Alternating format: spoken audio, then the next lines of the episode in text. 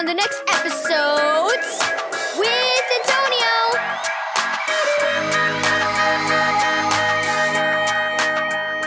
Thank you, Keys for Kids Ministries, for this daily devotional.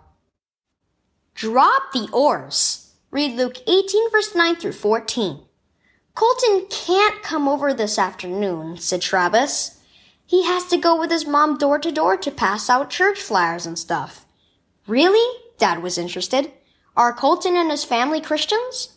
I don't think so. They talk about faith in Jesus, but they don't believe he's God. That doesn't make sense to me. They seem to think they have to do a lot of good things to be saved, like handing out church flyers. I don't understand it. I don't think Colton does either, but he does whatever he's told. Says it can't hurt. It sounds to me like he needs to drop the oars and grab the rope, Dad said. What do you mean? asked Travis. There's a river with a big waterfall near the town where I grew up, said Dad. Just above the falls, the water is very wild and dangerous. It's unsafe for boating, and I remember one time when a teenager in a rowboat got caught in the swift current. Dad paused, remembering. So, what happened? asked Travis. The strong current pulled them closer and closer to the falls. A crowd gathered on the bank, and people called him to row harder. He tried his best, but it was obvious he wasn't going to make it. Then someone threw a rope to him. What do you think the crowd called out to him then? Uh, they probably told him to grab the rope, said Travis. Dad nodded.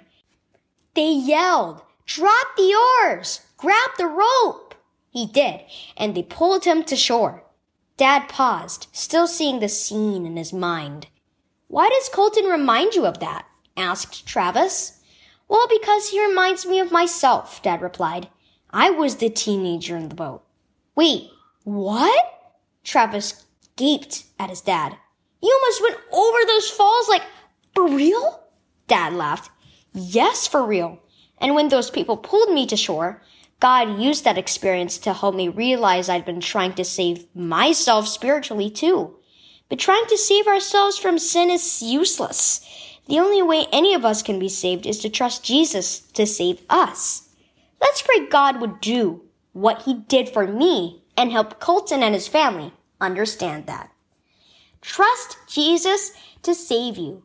Key verse. God have mercy on me, a sinner. Luke 18 verse 13. Are you struggling to save yourself? Do you think that living a good life will save you from your sins and earn a place for you in heaven? It won't. Don't be like the Pharisee in today's Bible reading. You can only be saved when you stop trying to save yourself and simply trust Jesus, as the tax collector did. Pray today as he did putting your trust in Jesus to be your Savior.